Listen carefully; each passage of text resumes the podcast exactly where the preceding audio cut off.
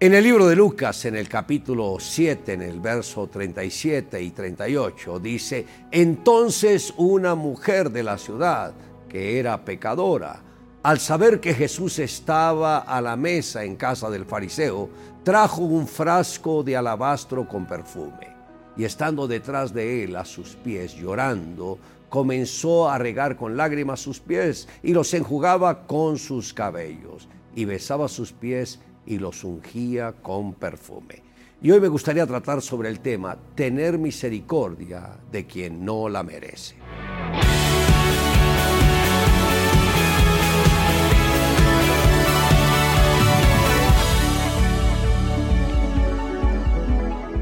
Simón, que pertenecía a la clase de los fariseos religiosos, estrictos, rígidos, había querido ser amable con Jesús y por tal motivo preparó una cena para querer impresionarlo.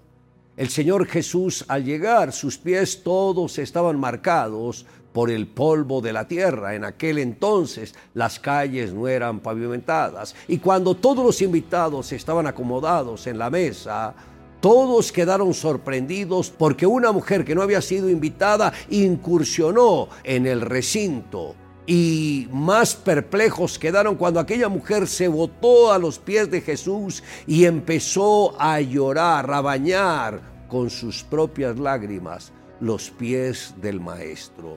Las lágrimas que brotaron de ella eran lágrimas de dolor. Aquella mujer que era conocida por todos como una mujer pecadora, en ese momento, en cada gota de lágrima que brotaba de sus ojos, estaba expresando el dolor de su alma. Sentía que ella había cometido tantos errores que no había manera de enmendarlos. Y en esa lágrima estaba tratando de expresarle su arrepentimiento, su dolor, su aflicción. Y Jesús entendió el corazón de esta mujer. Por eso no la trató de retirar de su lado.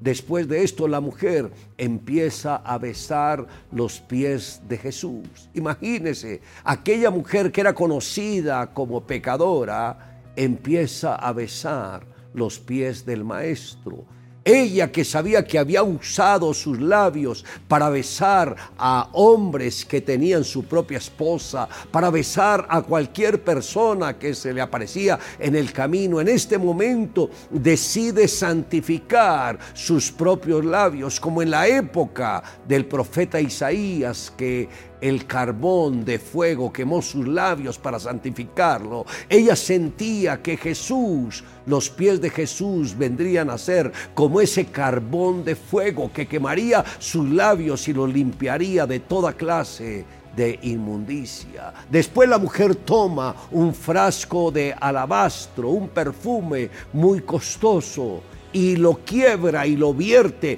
a los pies del maestro.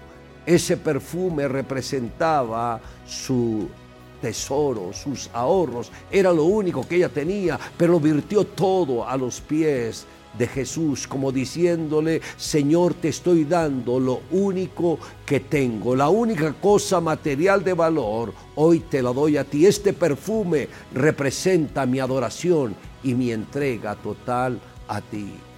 El fariseo que había invitado a Jesús, estaba pensando, si este fuera profeta, sabría quién y qué clase de mujer a la que lo está besando. Pero Jesús, discerniendo todo esto, le dijo, Simón, ¿ves esta mujer? Entré en tu casa y no me diste agua para bañarme las manos ni la cara. Y esta mujer bañó con lágrimas mis pies. No me saludaste de beso y esta mujer no cesó de besar mis pies, no me diste aceite para el cabello, pero esta mujer ungió con perfume mis pies. Por lo tanto te digo que los muchos pecados de ella le son perdonados. Al Señor Jesús no lo impresionaban las cosas materiales, los lujos, la elegancia, los títulos, no.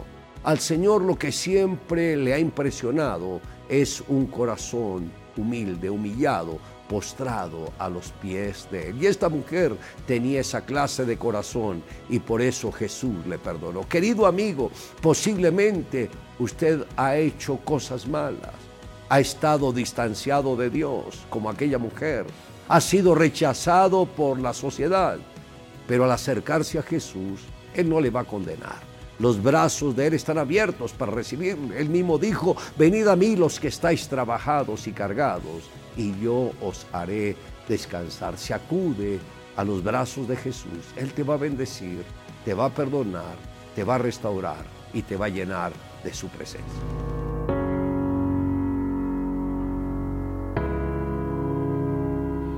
Un maestro estaba buscando una vasija para usar. En el estante habían muchas. ¿Cuál escogería?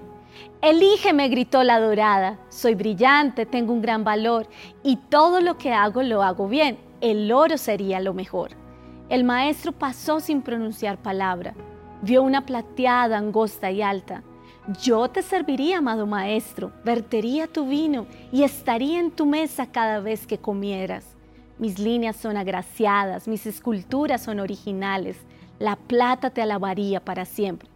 Sin prestar atención el maestro caminó hacia la de bronce. Era superficial con una boca ancha y brillaba como un espejo. Aquí, aquí, gritó la vasija. Sé que te seré útil, colócame en tu mesa donde todos me vean.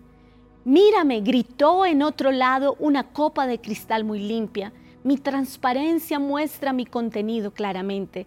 Soy frágil y te serviré con orgullo y seré feliz de morar en tu casa. Luego el maestro miró hacia abajo y fijó sus ojos en una vasija de barro, vacía, quebrantada y destruida. Ella no tenía ninguna esperanza de que el maestro la escogiera para volverla a formar, llenarla y usarla. Esta es la vasija que he deseado encontrar. La restauraré y la usaré.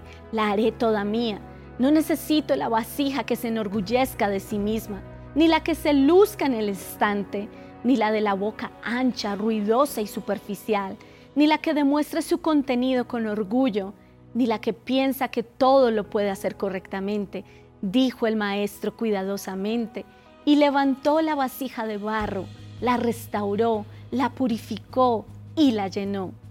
No menosprecies tu situación en las manos del Maestro eres bello, útil y productivo. Le invito a que me acompañe en la siguiente oración. Amado Dios, hoy reconozco que soy pecador, me arrepiento, te entrego la totalidad de mi vida. Acéptame como tu Hijo y dadme tu salvación. Te lo pido Dios en Cristo Jesús. Amén. Declare juntamente conmigo, Jesús lo dio todo por mí. Yo daré todo lo que soy por Él.